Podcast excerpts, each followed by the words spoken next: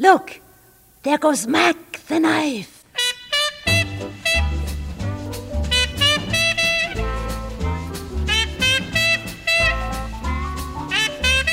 מילים שמנסות לגעת. והפעם, ברטולד סכינאי ברכט. הכוח המגנטי, האכזריות, השקרים, ההונאה הגדולה. האומנם? רב שיח בעקבות ספרו של ג'ון פיוג'י, חייו ושקריו של ברכט.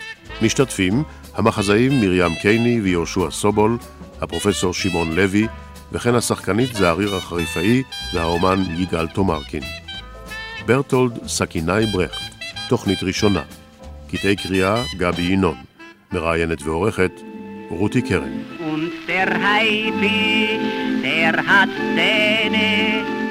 הקול הזה ששר את אה, מקי סכינאי ברקע, הקול הזה שאולי נשמע לכם צורם, מחוספס, קשה משהו, לא רק שהיה מחשמל את שומעיו, הוא היה ממש מעורר בהם ריגושים, עד שהיו נשבים בקסמיו לנצח. אבל קולו ושירתו של מי שנחשב לאחד מגדולי המחזאים והמשוררים במאה ה-20, הידוע כיוצרם של המחזות אופרה בגרוש, מעגל הגיר הקווקזי, עם הקוראז', מהגוני, הנפש הטובה מסצ'ואן ועוד ועוד, היו רק מקצת האמצעים בהם היה ברטולד ברכט מהפנט את הסובבים אותו. קרוב ל-30 שנה היה ברכט נערץ בקנה מידה עצום על ידי אנשי תיאטרון מזה וקהל שוחר תרבות מזה, אלא שבראשית שנות התשעים, כשמפרסם אה, חוקר הספרות ג'ון פיוג'י את ספרו אב הכרס, חייו ושקריו של ברטולד ברכט, מתגלים פרטים מדהימים על היוצר הגדול. הספר שרואה אור בימים אלו בעברית, בהוצאת דביר, שוטח על פני 600 עמודים ועוד 200 עמודי הערות, עובדות, עדויות, ראיונות, מסמכים וכולי.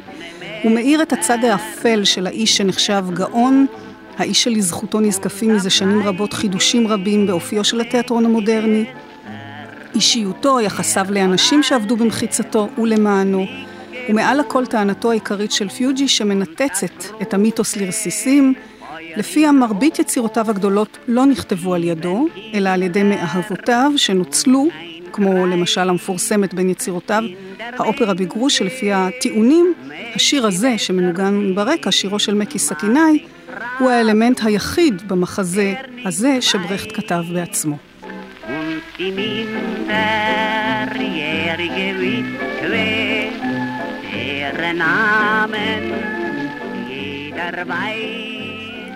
כאן איתי באולפן המחזאית מרים קייני, המחזאי יהושע סובול והפרופסור שמעון לוי, ראש החוג לתיאטרון באוניברסיטת תל אביב. שלום לכם.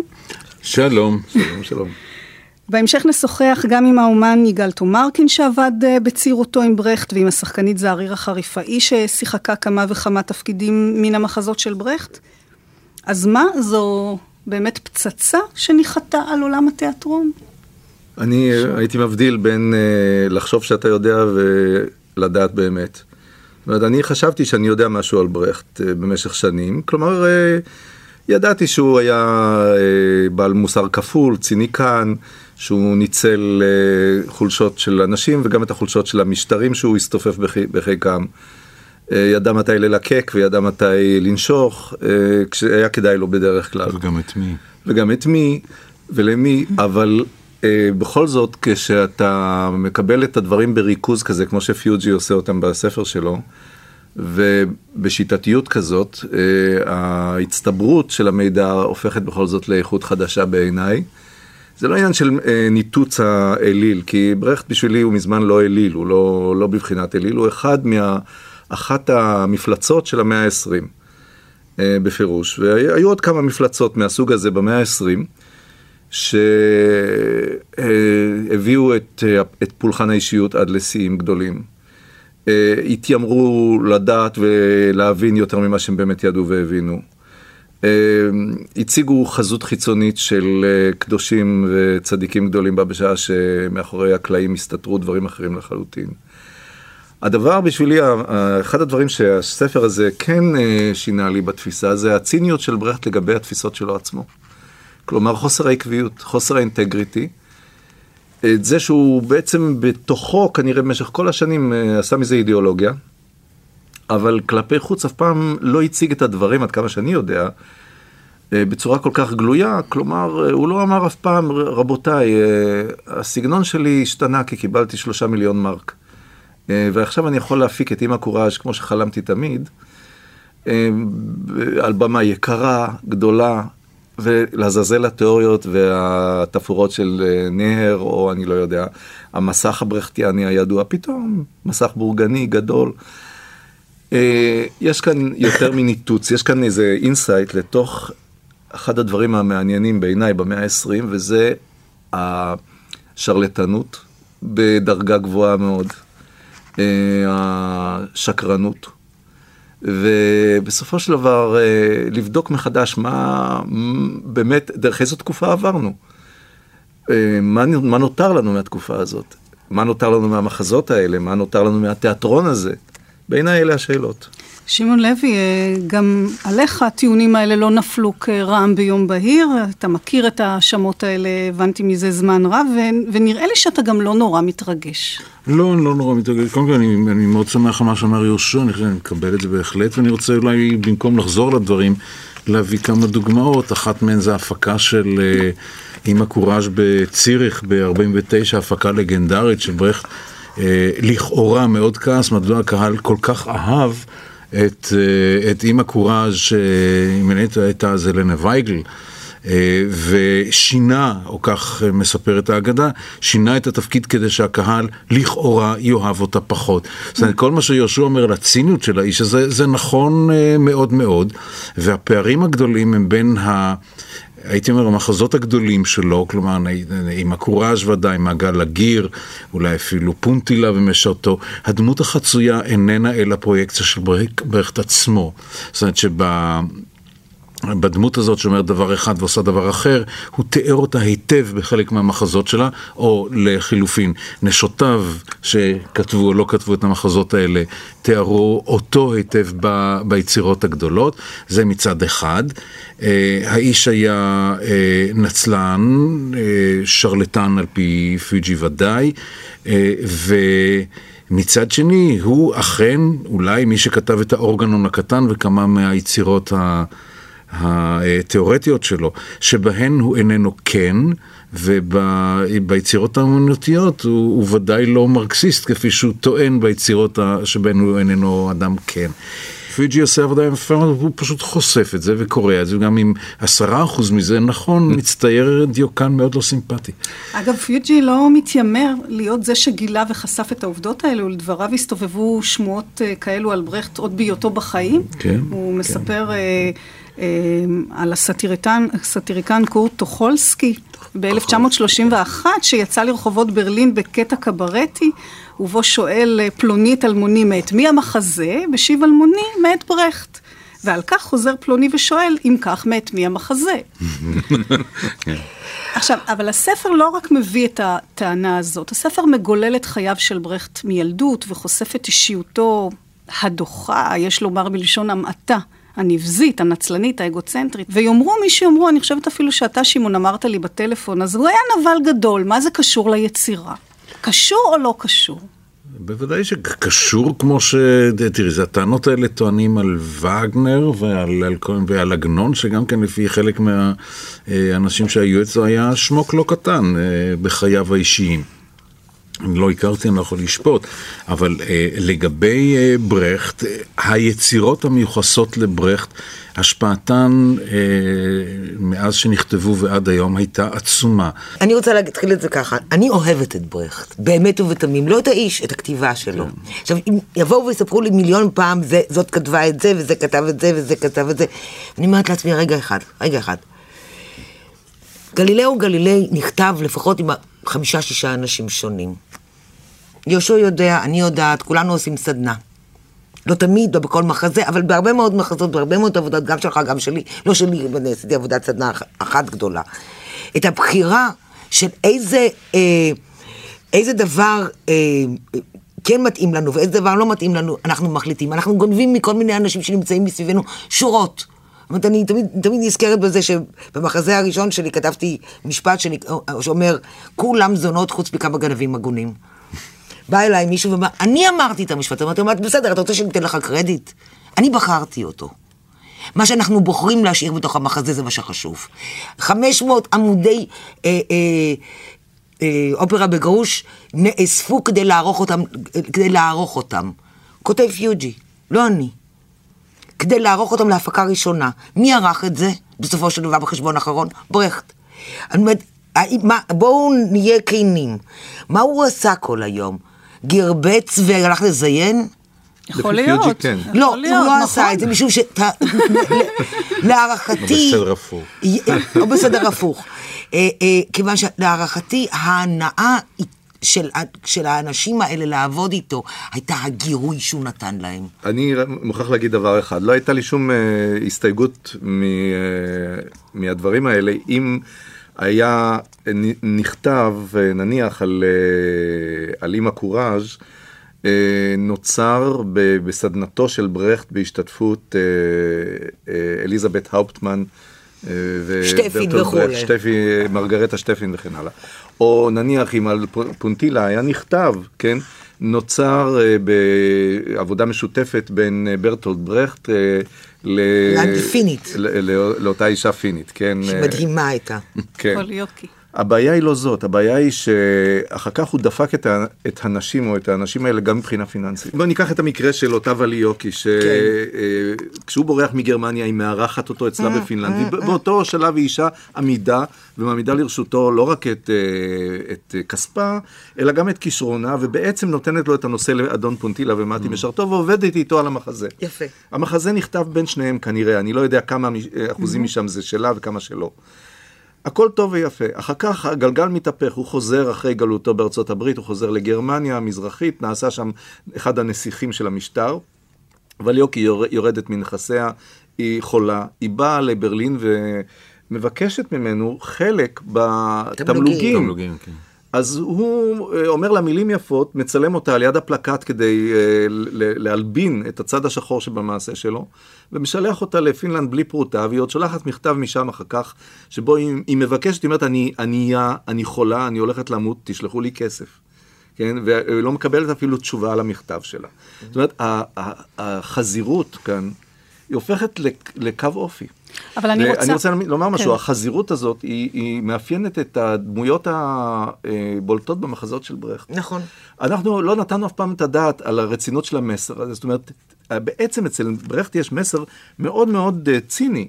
הוא אומר, בעצם תהיה חזיר. לא, הוא לא אומר את הוא זה. כן אומר את זה. לא, הוא לא אומר את זה. תראי, אה, אם אני לוקח אפילו את הנפש הטובה מסצ'ואן, אה. המסר של המחזה הזה הוא, תהיי טובה, ידפקו אותך, תהיי חזירה בעולם הזה. ואז תסתדרי.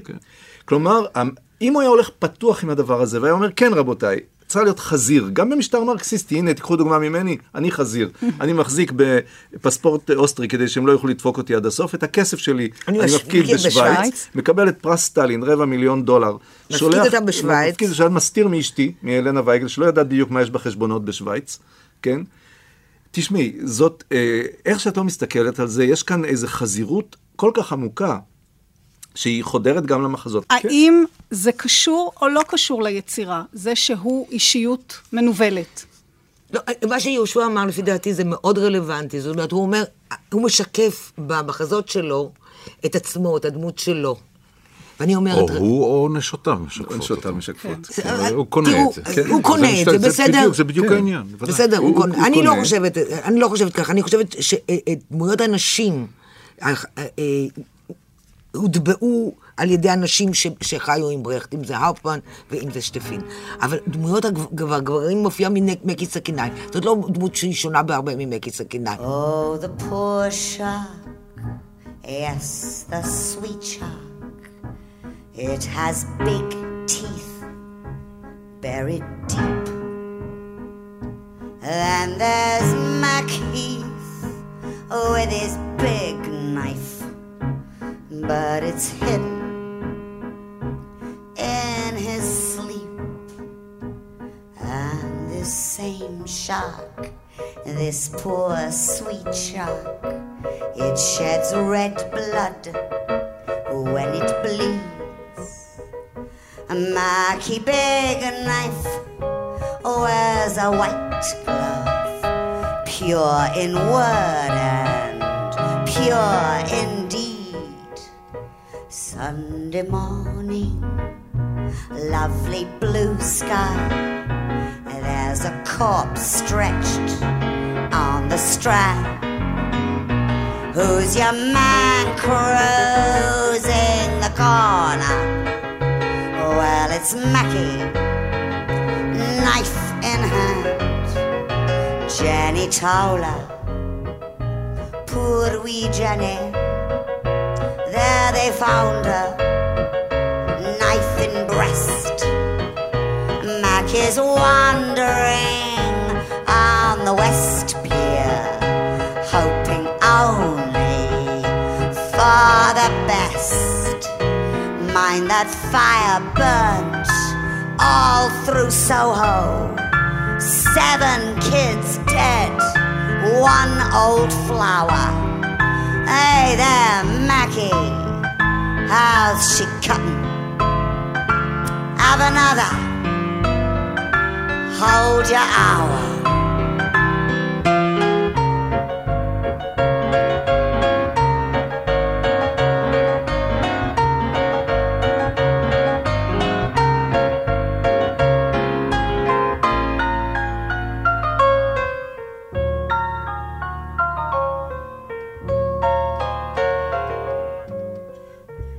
כשאני קרא- קראתי את הספר הזה, הייתה לי הרגשה מאוד חזקה שפיוג'י, וואלה, כמה שהוא היה מת להיכנס למיטתו של ברכט. אם הוא היה יכול להיות בקרבתו של ברכט ולספוג, מה- לא חשוב מה, הוא היה נמצא שם. זה כתוב עם הרבה מאוד המון, אה, המון. passion, אבל, ו- אבל זה ו- לא שלילי בעיניי, לא, כשחוקר לא נדלק שלי, על הנושא שלו. אם- תראה, אני אוהבת את ברכט, אבל הוא, הוא אהב לשנוא אותו. הוא אהב, הוא נהנה רגע, לשנוא אותו. התחיל, הוא התחיל מ- מהערצה גדולה לברכט. זאת הבעיה הוא הראשון שלו. שפתח את אה, מכון תראו, ברכט. תראו, ב- כן, כן, אני יודעת. אני חושבת שאין עוררים, גם מצידו של פיוג'י וגם מצד כל התומכים והמחזקים את טענותיו, אה, שמדובר ביצירות חשובות ללא ספק, שבוודאי גם ימשיכו להיות משויכות לברכט גם בעתיד. כן.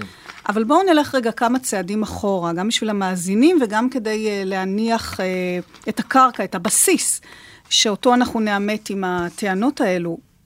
מהו העולם של ברכט? מהו הייחוד של, של ברכט? מהו, מהי החשיבות שלו לתיאטרון ולשירה? שהדוקטור יענה, פרופסור יענה. שמעון לב. ואני אתחיל מהדברים הקלים. התפוצה העצומה שהייתה לברכט בכל העולם המערבי, ובוודאי בגוש המזרחי, הוא היה המחזאי החשוב ביותר במשך הרבה מאוד שנים. ההשפעה שלו כסוציאליסט קשה או רך, כגרמני, שהיה כשר להציג אותו למשל, ואפילו ובעיקר ומעניין בארץ ישראל ובישראל עצמה, מ-33 כבר, אופרה בגרוש באוהל. אה, ועד וכל עשרות הפקות שונות, לפעמים כמה של, אותו, של אותה יצירה. זאת אומרת, אנחנו דוגמה טובה מאוד איך היה אפשר להלבין הון תרבותי אה, מושחר על ידי הנאצים באמצעותו של ברכט. מה הייחוד שלו? שמעון, מה הייחוד? ההתפרעות, הנאו-אקספרסיוניזם שלו, עשה עבודה אדירה בתולדות הדרמה, אין מה לעשות. אם זה הוא, או נציג של, או הוא ונשותיו, וכל... אין, אין, אין איזה... עכשיו, ברור לגמרי שכל העניין הזה של התיאטרון האפי, העניין שקשור באופני הצגה שחושפים את התיאטרוניות, כן? בקריאת האילוזיוניזם או האילוזיה או הסימבוליזם התיאטרוני, כל אלה זה ראשי פרקים להתחלה של דיון. עכשיו, מה לעשות, ועם כל זה שהאיש בחייו הפרטיים היה בלתי מוסרי בעליל, הוא גרם לאחרים אולי, מה לעשות, להיות יותר מוסריים. עכשיו, בין אם... וזה הכוח הפוליטי, ולא הכוח, זה- הצד הפסיכולוגי כאן, אז, אז אה, בסדר, אנחנו קוראים את הספרים, יש גם יש ספרים אחרים על ברכט, זה בסדר, אבל אין ספק שההשפעה שלו הייתה עצומה, ו, וחלקים חשובים ממנה היו נורא חיוביים, אין מה לעשות. לא מעט מן המחזות של ברכט הועלו גם כאן בארץ, ומי ששיחקה במרביתם היא השחקנית זהריר החריפאי, שמתארחת כאן ברשת א' של כל ישראל, בתוכנית מילים שמנסות לגעת, על ברכט, חייו ושקריו. את זוכרת את הפגישה הראשונה שלך עם חומרים של ברכט, את התפקיד הראשון? התפקיד הראשון ששיחקתי אצל ברכט היה בנפש הטובה מסצ'ואן. שיחקתי את הזונה הצעירה. וכאיש צעיר בתיאטרון זה ממש מדהים היכולת התיאטרונית שלו, העולם שהוא מציב על הבמה, פשוט אה, כל כך מפתיע וכל כך אחר וכל כך מיוחד. ויוסף מילו, שביים את ההצגה, עוד רצה לעשות אה, עוד משהו מיוחד בתוך העניין הזה, כיוון שהוא אה, מאוד נדבק כאילו לתיאוריה הברכטיאנית של ההנחרה. אז הוא, אני זוכרת שכמה ימים הצגנו את ההצגה, כשבצד יושב יוסף כרמון וקורא את ההוראות של הפעולות של השחקן. אבל בהערות האלה היו דברים uh, פנטסטיים. זאת אומרת, זה עולם תיאטרוני שפתאום אתה רואה, זה לא חדר, זה לא בית, זה לא אתה נכנס, אומר שלום, שותה כוס תה, זה בכלל דברים אחרים. כשאתה נפגש עם ברכט בפעם הראשונה, כן, כן. אתה מקבל גרזן בראש. מפני שזה זה כאילו לא לגשת לזה מבחינה של סטניסלבסקי, זה בכלל לא זה. זה האמירה והפעולה, האמירה והפעולה, וזה מה שזה. וזה דבר אה, מאוד, קודם כל יש יופי אדיר במחזות שלו. יש קטעי פיוט כל כך נפלאים שזה פשוט אה, נפלא. מה לגבי אפיון הדמויות? גם שונה ממה שהכרת קודם? אני חושבת שכן. כאילו אתה לא צריך להת... להתלבש באיזה מחלצות מיוחדים. אני זוכרת, זאת אומרת, אני התחלתי עם סטשון, כי זה היה המחזה הראשון ששיחקתי בו. ותמיד היו בו שירים שהיו כאילו מחוץ לעלילה, שהם אה, מספרים איזה סיפור ברובד נוסף. וזה דבר מאוד יפה. יש תמיד מוזיקה, יש תמיד שירים, יש uh, טקסטים, uh, אחד יותר נפלא מהשני. עכשיו, אחר, אחר כך אני, כשקראתי את מעגל הגיר, ואני קראתי אותו באנגלית דווקא, אני, אני, אני השתגעתי מדבר אחד, מהיופי. מכמות היופי שיש בדבר הזה. זה נותן לך כנפיים כל כך יוצאות מן הכלל. שאתה... זה, זה כבוד ונעים להתחבר על הבמה לדברים הנשגבים האלה. אני אומרת את זה באופן הכי פשוט. אה, יש המצאות פנטסטיות בתוך כל זה, וזה תיאטרון. זה כל כך יפה וכל כך עשיר וכל כך uh, מדבר על איזה...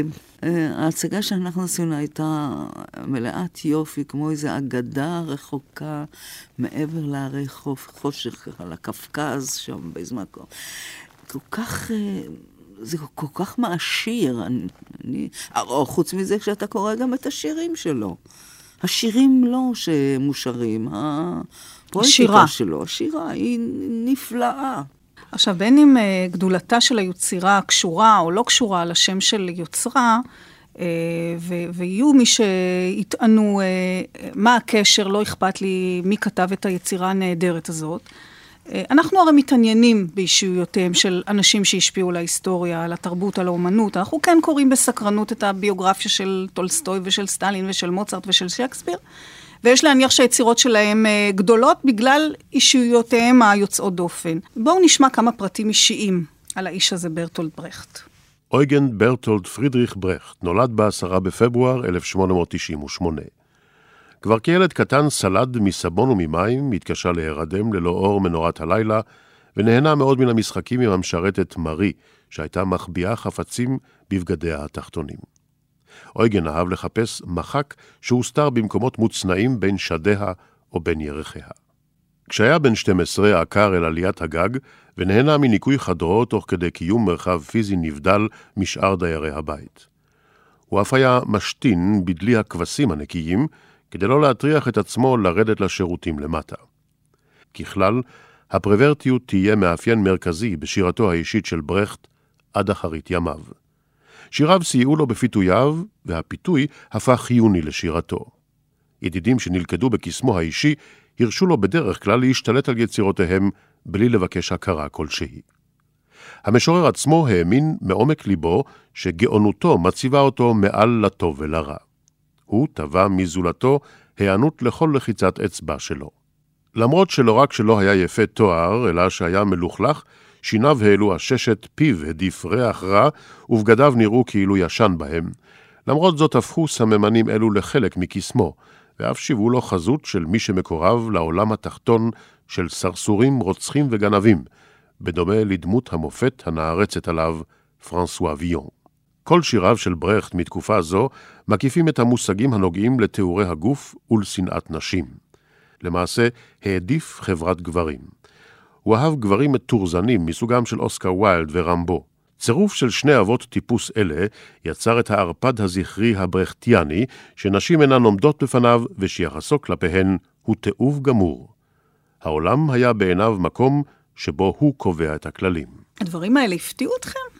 אה, לא, לא הפתיעו אותי. אני, כשקראתי את זה, אה, זה כאילו השלים לי חללים בתוך פסיפס. אני, אני רואה בברכט, בסך הכל, אדם שלקח מאוד ברצינות את הפילוסופיה של ניטשה, על האדם העליון ותת-אדם. ובעיניי, בעצם ברכט הפנים את הפילוסופיה הזאת, מבלי לתת לה קרדיט אף פעם. וזה חלק מחוסר האינטגריטי שלו, אני חושב. כשהוא מתייחס אל עצמו בפירוש כאדם עליון ביחס לאחרים, וכל ה... והאחר באשר הוא תת-אדם. והוא מתייחס אל האחרים כאל עבדים. אל כולם. אל כולם. בעיקר לנשים, זה נכון, הוא משעבד אותם. הוא גם מצטט את ניטשה בהקשר הוא גם הזה. מצטט. אתה בא, ושם... אתה בא לאישה, הבא איתך את הבא השוט. איתך את השוט, מילא זה כבר דבר ישן, אבל, אבל אני אומר שבעומק הדברים, זאת אומרת, ה- ה- במעמקי אישיותו, מסתתרת בעצם, מסתתר החזון הניטשיאני בעיניי על איש המאה ה-20. עכשיו, אם ברכט היה אה, בעל אינטגריטי, הוא היה מטיף לזה. הוא היה אומר, רבותיי, זהו זה. אה, היו אדונים, ותתייחסו אל האחרים כאל עבדים. אה, הוא מעולם לא, לא הטיף לזה ככה. הוא הטיף להפך הגמור, הוא דיבר על שחרור, הוא דיבר... ואנחנו, אני זוכר, עכשיו אני אלך לביוגרפיה האישית שלי, בתנועת הנוער, קראנו את השירים שלו כמו אה, ספר תפילות כמעט, כן?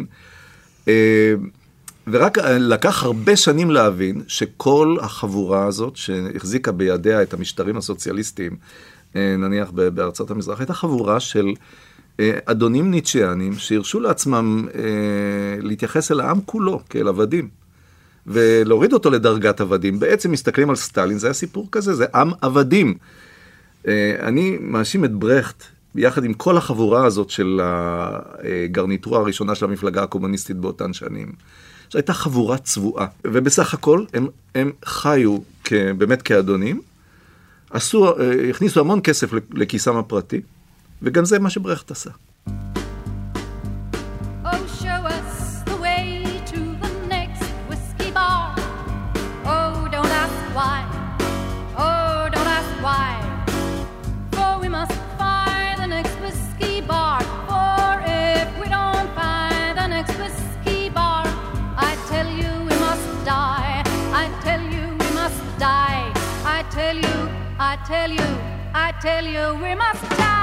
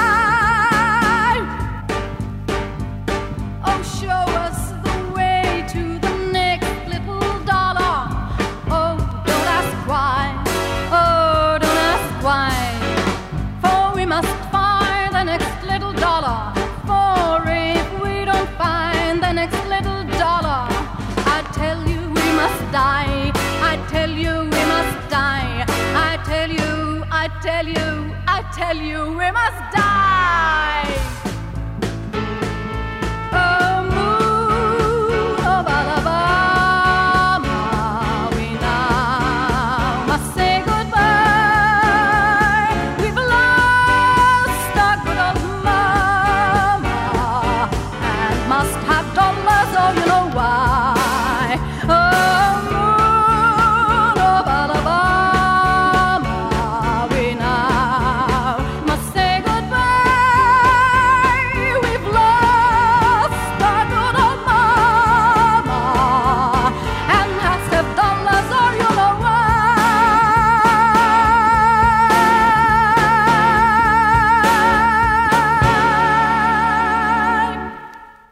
אני רואה במאה הזאת אה, באמת אה, תקופה אה, אפלה מהבחינה הזאת, שמי שהתיימרו להיות המאורות שלה, מתגלים כנוכלים. טוב, אבל יהושע, פוליטיקאים זה לא, זה לא מפתיע את אף אחד.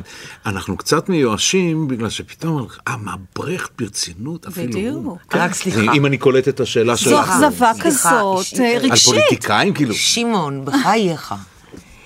זאת אומרת, אנחנו כולנו, באמת, גם ה, מה שאנחנו קוראים לעצמנו הומניסטים גדולים, או אנשים שרואים את טובת הכלל, אנחנו גם וגם, משום שזה לא המאה ה-20 בלבד, שהמיעוט עשה ברוב, הגדול כעולה על ראשו, זה, זה ההיסטוריה האנושית. הוא מרמה כדי לקנות אותך, הוא לא יכול, יכול היה לקנות אותך עם ניטשה באותה קלות. הוא מרמה משום שזה חשוב לו, אולי יותר. והוא, לא, אבל- הוא לא יכול היה לקנות עם ניטשה באותה קלות. הייתה תקופה ש, שהאידיאולוגיה הנסחרת, השכירה ביותר, הייתה מרקסיסטית. הייתה מרקסיזם. וזה היה בון טון להיות מרקסיסט. למה הוא לא הופך היה- נאצי? מה? למה הוא לא הופך להיות נאצי? את זוכרת את הפרקים? אני זוכרת את הוא הפרקים. כמעט, הוא לא שהוא הופך נכון, לאחיו, נכון, לאחיו הוא לא- המליץ. מציע אני יודעת, אני זוכרת, לך. להתקרב- זה לא כל כך והיו פשוט. לו גם ביטויים מאוד מאוד קשים. אי אפשר להתעלם מזה. לא, אבל אני לא פוח... זאת אומרת, אותי ברכט, האופורטוניסט, הנוכל, הרמאי, לא, אותי הוא לא מפחיד. הוא לא מפחיד אותי משום ש... באמת ובתמים, תראו, אני רוצה להגיד לכם, הוא לא רוצה... מפחיד אותי כי הוא גלוי היום, הוא חשוף, אבל... לא, אה, הוא מפ... אני רוצה להגיד לכם, לשניכם, כן. לשני שני הזכרים האנושיים שיושבים פה יחד איתי, שיש לי כבוד גדול כלפיכם, אבל אני חושבת שקשה לכם יותר עם ברכט מאשר לי, משום שאתם מזהים בתוך ההתנהגות שלכם לאורך השנים רמז מהתנהגותו של ברכט. זה, אני לא מכחיש את זה, אז מה? יפה. אה, ובסדר, אוקיי, אני- אז זה, בח- זה חלק מתהליך, אם את רוצה, מתהליך הפסיכואנליזה שלנו כילדי המאה ה-20, אני אין בעיה עם זה. אני חושב שקנה המידה כאן הוא אם ועד כמה הזננו את אומנותנו. נכון. כמורים, לא, לא, כיוצרים, לא, כמחזאים וגם כמחזאיות. ואיך תיקן לעצמנו עכשיו, אמר, וואלה, תראו איזה אינטרוברטיות אנחנו מגלים לא. פה אה, באינטרוספקציה. סליחה רגע, אני אקח כן. את מעגל הגיר הקווקז. תמיד היה מחזה פרובלמטי בעיניי מבחינת חיבור בין שני הסיפור. החיצוני לסיפור הפנימי. עכשיו כולנו יודעים שהסיפור החיצוני הוא שם קליפה שאתה יכול לזרוק אותה והיא לא. מעניינת כלום, לא. הקולחוזים וכל זה. הסיפור הפנימי הוא, הוא סיפור אה, מאוד פרימיטיבי מלודרמטי. אה, על אישה שטיפלה בתינוק והצילה אותו והתקשרה אליו ואחר כך באה מישהי שהיא האם הביולוגית וטוענת אה, שלי הוא. שלי הוא והש... והלב שלך הולך לזה שתקבל אותו כמובן האישה אה, גרוש. ש... גרושה שנתנה לו את נשמתה, כן? את יכולה להגדיר את זה כמלודרמה פר אקסלנס. פר אקסלנס וזה מה שזה. כן. עכשיו, בשביל מה הוא בא למכור את זה בעטיפה של מחזה אה, מחנך מרקסיסטי? זה מחזה ניהיליסטי. לא. הוא מלודרמה, בסך הכל מלודרמטי, מלודרמה. אני ראיתי כמה אנשים שלקחו נורא ברצינות את התורות, ו... ולא הבינו שהיה להם עניין עם רמאי שלא התכוון אפילו למילים שהוא אמר.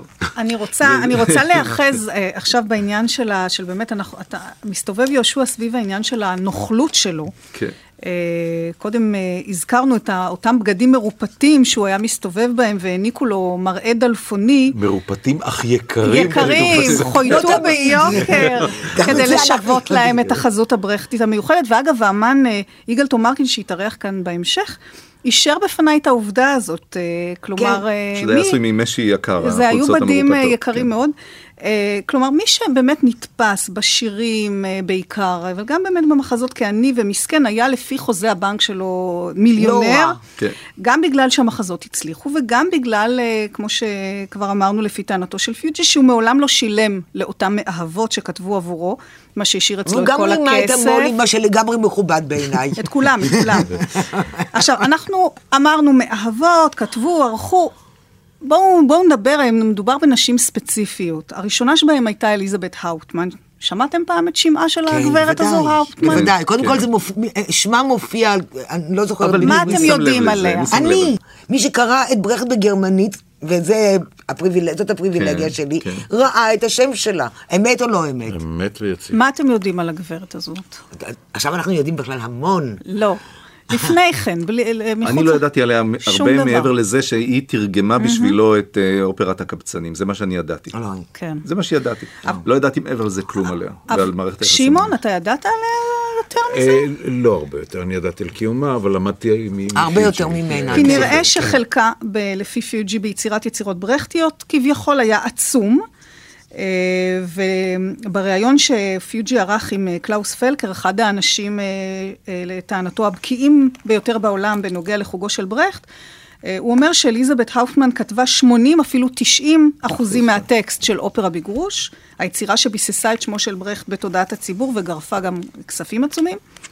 נראה לכם הטיעון הזה? אין לי כלים להתמודד עם הטיעון של פיוג'י שמוכיח באותות ובמופתים שהיא הביאה את הנושא, תרגמה את האופרה מאנגלית. אה, עשתה לו את העיבודים ובעצם כתבה 80 עד 90 אחוז מהאופרה כולה.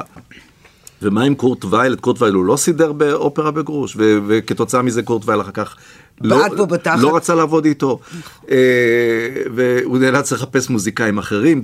כן, אני, אני מקבל את הדברים האלה, שהוא סידר את אה, אליזבת הרפטמן, הוא עשק את אה, שטפין. מרגרטה שטפין והוליך אותה עד המוות, עד המוות. את העבד שלו עד המוות, ואחר כך אה, הוא עשה עבודה דומה עם רות ברלאו שהוציא אותה מדעתה.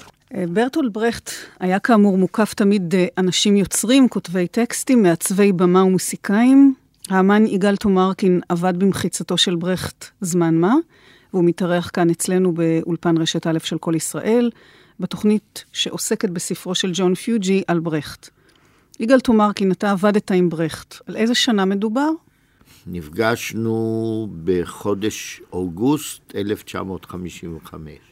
איך, אה, מה, איך הגעת אליו? מה פתאום?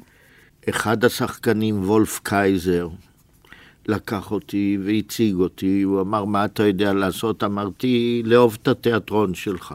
אז הוא אמר, תלך, על הערב יש מעגל הגיר הקווקזי, ותעשה לי תפאורה למעגל הגיר הקווקזי. איזה אדם אתה פגשת? מה, מה אתה זוכר במיוחד מהמפגש האישי וגם היצירתי עם ברכט? וואו, זה נושא לספר לא פחות עבה מאשר של פיוג'י.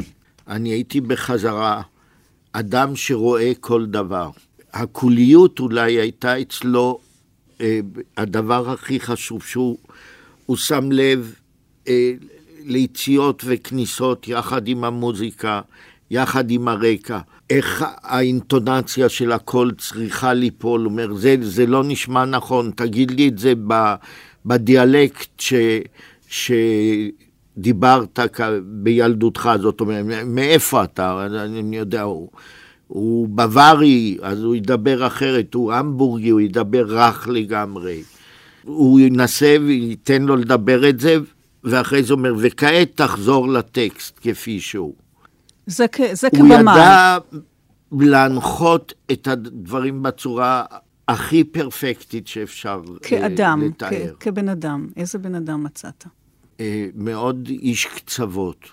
זאת אומרת, מדבר אליך בנימוס עילאי, תמיד בגוף שלישי, אפילו לפילגשים שלו, הוא קרא להם בגוף שלישי, לפחות כשהוא היה לפני אנשים אחרים. חוץ מאשר ללנה וייגל, לכולם הוא דיבר בגוף שלישי. במיטה לא הייתי איתם ביחד, אז אני לא יודע. מצד שני, הוא היה יכול לזעום על דבר קטן, ובפרט עם אה, אשתו, עם וייגל, הייתה אומרת, אז הוא היה יורד עליה, אלי, תשתקי, אל תבלבלי את הראש. הוא היה אה, סוציאליסט דלוקס, עם סיגרים ארוכים, מפונק, אהב את האוכל הטוב, היה מאוד אה, מסוגנן בכל דבר, כן, היה לו בגד כזה, כאילו של עניים מן הבד הכי. טוב. והוא באמת היה מלוכלך ומסריח? אני לא התקרבתי עד לידי כך, אבל אני יודע שלידידה אחת שלי, ששמה היה הילדה הסמן, וידידה ש... אה, שנייה לא כל כך ידידה, מה קרה, קייטר ריישל, הוא אמר שאירוטיקה אמיתית גדלה רק בטינופת. ולריישל הוא לא הרשה לה להחליף תחתונים, למשל. זכור לך איזה אירוע או סיטואציה מיוחדת במהלך העבודה איתו, איזה משהו שככה הבהיק, איזו, איזו הברקה יצירתית, איזה רעיון? כל הזמן. היית שם, בין אם היית תפאורן, עוזר תפאורן, עוזר במאי, הוא אהב תמיד אנטוראז' שיהיה על ידו, ואם בינלאומי, מה טוב. הבמאי בנו בסון רצה שאני אעשה איתו את הכלל והיוצא מן הכלל בטלוויזיה. ואני הייתי אסיסטנט לקספר נהר אה, אה, לעשות אה, את הסצנה ההמונית בגלילאו. ונעדרתי את זה יום אחד או יומיים בלי להודיע. אז הוא אומר לי, מר תומרקין, אני לא ראיתי אותך לא אתמול ולא שלשום. אתה כבר יודע הכל? אל תבוא יותר לחזרות שלי. אבל אמרתי, אני עובד על, ה, על המסכות וכל הדברים האלה. אז הוא אומר, אז אל תבוא. יום, יומיים אני עובר, אני מחכה שיבוא עם האוטו בבוקר, והיה לו כלב כזה, גם מרופט, רולף, ואני מנסה לקלוט את המבט שלו, שום דבר, הוא מסתכל הצידה. בסוף אמרתי לו, מר ברשט, האם אנחנו משחזרים את מעמד הליכת קנוסה של היינריש הרביעי שהלך אל גרגוריוס השביעי? אני מדשדש פה בשלג כבר שלושה ימים. הוא הסתכל, אמר, בדיחה טובה, אתה רוצה סיגר? אתה נבהלת ממנו? פחדת ממנו? לא, אני לא פוחד. נעלבת ממנו? אה, אני הרגשתי במבוכה, זאת אומרת, של אה, אחד חזק על חלשים. זו הייתה עבודת אנסמבל באמת, או... או מאוד או ש... אנסמבל. או שזה היה פה מאוד דיקטטורה? אנסמבל. לא. אבל היו הקשיב- לו אמירות, הוא מסכים לכל צבע בתנאי שהוא יהיה אפור למשל. כמובן שהוא הייתה לו הדעה האחרונה, אבל אם היית, היה לך רעיון טוב, התקבל. אני הייתי אמור לעשות פעם מחזה עם רות ברלאו, שהיא הייתה אישה מאוד אינטליגנטית ומרשימה, אלא שהיא הייתה שיכורה ומטורפת, חסרת תקנה. הייתי בא אליה הביתה, אז היא הייתה אומרת, לעבוד צריך אלכוהול. אז היה אצלה חביונה כזאת עם בירה ועוד בקבוק של אקווית. היינו מתחילים לדבר על המחזה, היינו שותים, אז אחרי זה, זה אני מקצר את זה, זה ארבע, חמש שעות כאלה, לגמרי שטויה. היא אומרת, עכשיו אני אקח אותך הביתה, תבוא מחר. עבדנו מספיק. ואז היא הייתה נוהגת אותי בפולקסווגן שלה, שהיה לו לוח דני, היא הייתה דנית. אז היא הייתה עושה מה שהיא רוצה. על מהלך שני נהגה אותי איזה עשרה קילומטר, וכל פינה הייתה צועקת, נאצי, נאצי! שם פחדתי איתה באוטו, אבל אי אפשר היה להגיד לברלאו, לא. אבל ברכט כן אמר לה הרבה לא, ו- ואנחנו משוחחים בתוכנית הזאת אה, על ברכט בעקבות אה, ספרו של פיוג'י, שמנפץ בעצם את המיתוס, את האגדה ש- ששמה ברכט. איך אתה, כמי ששהה לצידו של ברכט והסובבים אותו, איך אתה מקבל... הוא לא, הוא מנפץ, אה, הוא מנפץ בספר, הוא מספר סיפורים. יש לפחות עשרה ספרים שהם מלאי שבח לברשט, אולי יותר מדי. ברשט היה גדול משוררי גרמניה לפחות במאה ה-20, על זה אין ויכוח. ברשט היה במאי אדיר, הזכרת את רות ברלאו, שהייתה אחת משלושת הנשים שמוזכרות בספר ככותבות הטקסטים שלו. אתה הכרת את, אה, את אליזבת האופטמן, את מרגרטה שטפין. את האופמן אני הכרתי טוב מאוד. מה בוא- אתה אומר על, על הטענות האלה שהן כתבו את אין, 80 יכול אחוז להיות- מהמחזות שלו? זה שטויות במיץ למה אתה. אומר את זה? על סמך מה? על סמך מה אני אומר את זה? הרי אם הן היו כאלה מוכשרות, הן היו קמות והולכות, וכולם, הוא היה הדבק המחבר. אליזבת האופטמן הייתה עורכת יוצאת מן הכלל. אליזבת האופטמן כתבה מחזה אחד, די בינוני, אה, שזה musical ששמו Happy End.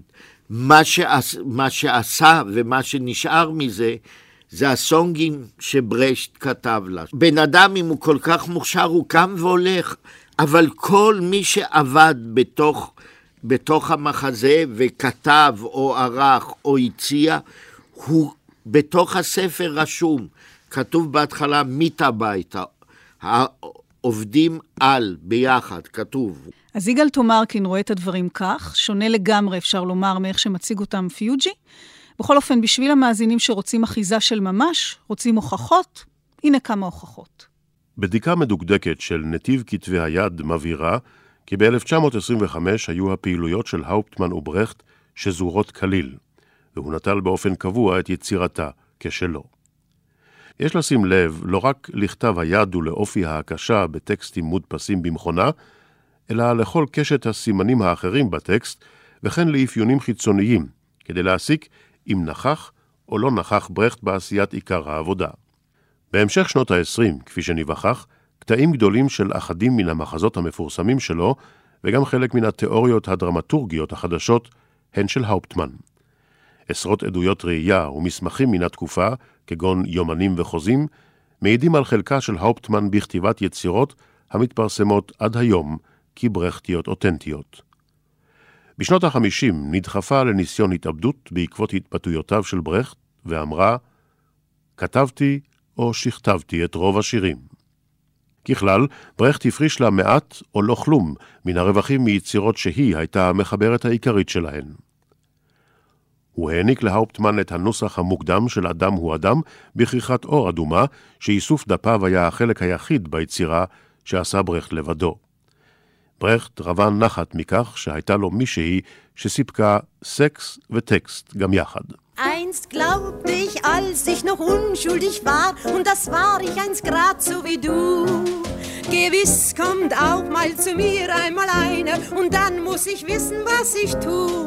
Und wenn er Geld hat, und wenn er nett ist, und sein Kragen ist auch werktags rein, und wenn er weiß, was sich bei einer Dame schickt, dann sage ich ihm nein. Man seinen Kopf oben und man bleibt ganz allgemein. Sicher scheint der Mond die ganze Nacht, sicher wird das Boot am Ufer losgemacht, aber weiter kann nichts sein. Ja, da kann man sich doch nicht gleich hinlegen. Ja, da muss man kalt und herzlos sein. Ja, da könnte so viel geschehen. Ach, da gibt's überhaupt nur Nein. למה האופטמן הסכימה להיות האיש הבלתי נראה? משום שזה מה שנשים עושות לאורך כל ההיסטוריה. את היית מסכימה, מרים, להיות האיש הבלתי אני נולדתי נראה? באמצע המאה ה-20, בת לאב קומוניסט, שידע בדיוק איפה, איפה, איפה צריך לחזק את הבת שלו, עם סבתא מאוד דומיננטית, שידעה בדיוק איך לא נותנים לאף אחד לפגוע בה, ואני יכולה לעמוד על שלי. שמעון לוי, אתה היית מוכן להיות האיש הבלתי נראה? ודאי שלא, הוא גבר. אבל היו שם גם גברים שהסכימו להיות האנשים הבלתי נראים. מעניין שדווקא בעניין הזה אני קונה את הטענה שלך, מרים. אני חושב שזו טענה מעניינת, ולפחות במקרה של ברכט היא גם נכונה. שמה? שאנשים עמדו מאחוריו, הם הסכימו בגלל איזו מין סחטנות שהיא סוציו... אבל אני חושבת שמעבר לזה יש הנאה עצומה בלעבוד עם ברכט. זה, אין לי שום ספק בזה. אם זה לא הנאה עצומה לעבוד עם האיש הזה... רותי, אני במקומך הייתי שואל את מרים, רגע, אז איפה, בא- לטובת מי את בסופו של דבר? אני אוהבת את ברכט. לטובת מי את בסופו של דבר? תראה, אני- מצד אחד את צורחת וצווחת על זה, שזה מצבה של האישה, אה. להיות נדפקת ומנוצלת על ידי נכון. ברכטים למיניהם. גם וגם. ודבר, ש... מיד בסיפה של אותו משפט, את מכריזה קובל עם ורדיו, שאת אומרת, איזה כיף לעבוד עם ברכט. תראה, אני רוצה- du, mir? אני רוצה להגיד לך, גם מה ש- זה מה כמו ברכט עצמו, גם וגם. אבל אולי זה גם מה שאפיין באמת את אה, מה שקרה שם. זאת אומרת, הרי, הרי האפמן לא הייתה יחידה, התבנית הזאת לא, חזרה על עצמה. רגע, רגע. עזבי את האופטמן, אנחנו שואלים את קייני עכשיו. מה אתם שואלים את קייני לעזאזל? קייני, את היית עובדת עם ברכט ככה כמו לא הייתי... ככה כמו שטפין? יקירי, אני לא הייתי, מטעמי היגיינה בלבד, לא הייתי נכנסת למיטתו. אוקיי, er soll sich waschen. בסדר. אני לא, תראה, יש, תראה, בואו נעשה סדר בעניין הזה, בעניין הזה. לא כל הנשים שהוא פגש בהן, שהיו אינטליגנטיות לא פחות משטפין ולא פחות מאפמן, הסכימו לעבוד איתו. אנחנו, אין לנו דיווח עליהן, אבל הוא נתקל בהמון המון לא, נשים. יש המון שכן. כן, אבל ת- תראה, לגופו של עניין, היו הרבה מאוד נשים ששמרו על עצמאותן מול, מול ברכט, ולא, ולא הגיעו לקרבה איתו בכלל. זה לא כאילו כל מי שעבר ב- עברה בדרכו או עבר בדרכו נכנס למיטתו. ככה זה נראה, אין ככה זה זמן. נראה. 365 יום בשנה, אי אפשר להכניס 2,000 איש הוא היה למיטה. יכול. לא, הוא לא הכניס אלפיים איש למיטה, תראי, אלף יש גם- וארבע. יש גם עדויות על כך שהוא ניסה לנצל אחר כך את השחקניות היותר צעירות שיכתבו בשבילו, הן לא היו מוכשרות. בסדר. כמו אליזבת הרפמן, אז- אה, הוא גם לא ניצל אותם בכיוון הזה, כי אה, הסחורה שהם סיפקו הייתה עלובה. נו בסדר, גם- וייל לא לא, סיפקה את ה... אני- רוצה... אה, אה, אה, וייגל לא סיפקה את הסחורה. אני- רוצה כאן. אה, לחלוק גם על ההנחה שלך שזה היה תענוג גדול לעבוד איתו. זה אני לא יודע. אני יודע שכנראה שהאנשים האלה גם יטענו עד מוות. אה, כלומר, אם אה, רות ברלאו בעלת אופי חזק מאוד, אישה עצמאית שרכבה על אופנוע ועל אופניים אה, ברחבי רוסיה בשנות ה-30. וברחבי ספרד. ברחבי ספרד. מנהלת של אה, תיאטרון מהפכני. תראי, אה, אה, אני אנסה לעשות איזה פסיכואנליזה בפרוטה. אוקיי. כאן. אנחנו כן? באמת לא הזמנו פסיכיאטר, לא יכול להיות שהיינו צריכים. יכול להיות, אבל תראי, אני, אני, כשקראתי את הספר, אמרתי לעצמי, לברכט אין, ספק שלאיש הזה יש בעיה גדולה עם הצד הנשי של אישיותו. נכון. הוא פחד מנשים. לא רק שהוא פחד, אני חושב, תראי, אם, אני לוקח עכשיו את. התיאוריה היונגיאנית, ואני אומר שאם האנימה שלך לא, אם אתה לא חי איתה בשלום, אז תהיה לך בעיה קשה מאוד ביצירה, כן? אה, בר- ברכט עם האנימה שלו כנראה לא הגיע לידי אה, חיים בשלום בכלל. הוא נשאר מבחינה סקסואלית לא פטור, הוא היה אה, הטרו, מה שאנחנו קוראים היום, או בי, אני יודע, לא, לא הטרו, הוא היה. ביסקסואלי. ביסקסואלי, גם עם גברים, גם עם נשים, ולא לא שם את הביצים שלו. כמו שאומרים, בשום למה סל. צריך? סליחה, רק רגע אחד. הוא, הוא החזיק אותם בכמה סלים, את הביצים. בו. זמנית. בו זמנית. כן. עכשיו, אה, מבחינה זאת, אני חושב שהוא נזקק לאנרגיה נשית כדי להיות יוצר. הוא פשוט ניצל את האנרגיה הנשית שאנשים סיפקו לו, כאנרגיה יצירתית.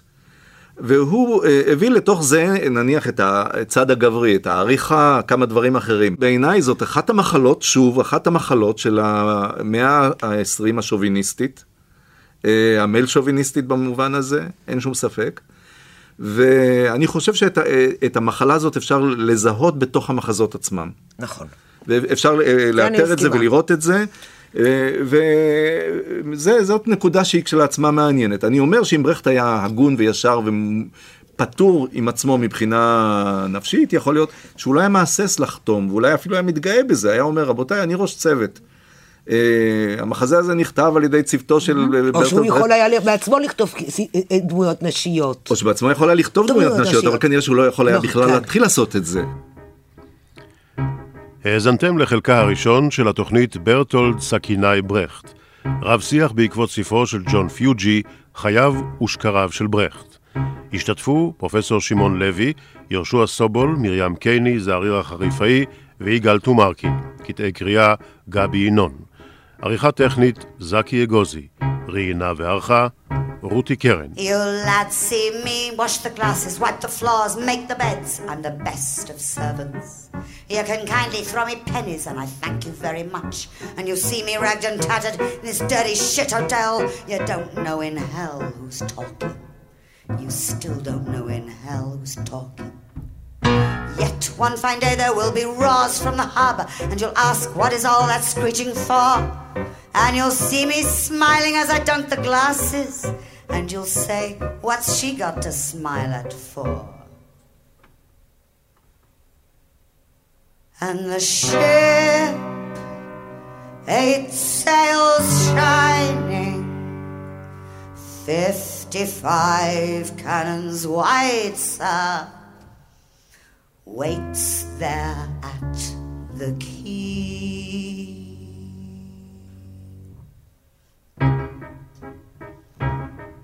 You say, work on, wipe the glasses, my girl, and just slip me a dirty sixpence. And your pennies will be taken, and your beds will be made. But I doubt if forty winks will come anybody's way. You still don't know in hell who's talking.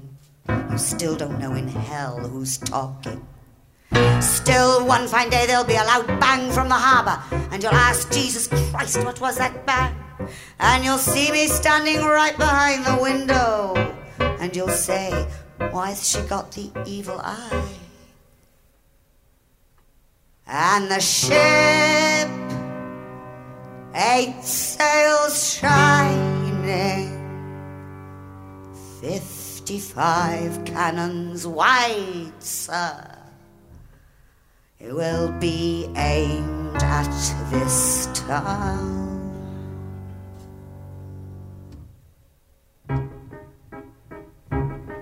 So then, lads, time for tears, no more laughs at the bar, for the walls will be at your ankles. And look out, lads, the town will be flat as the ground. This dirty shit hotel will be spared rack and ruin. And you'll say, Who's the fancy bitch lives there? You'll say, Who's the fancy bitch lives there? There'll be rows of people running round the hotel, and you'll ask, Why should they have spared this hovel? And you'll see me in the morning leaving lightly, and you'll say, That one, her, she lived there. The same ship, eight sails shining, fifty-five cannons wide, sir flies, crossbones, and skull.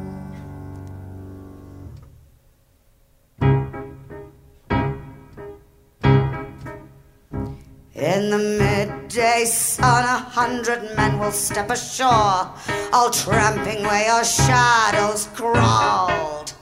They'll lay their hands on men hiding shit scared behind doors, lead them in chains here before this silent woman. And they'll say, Well, which ones shall we kill?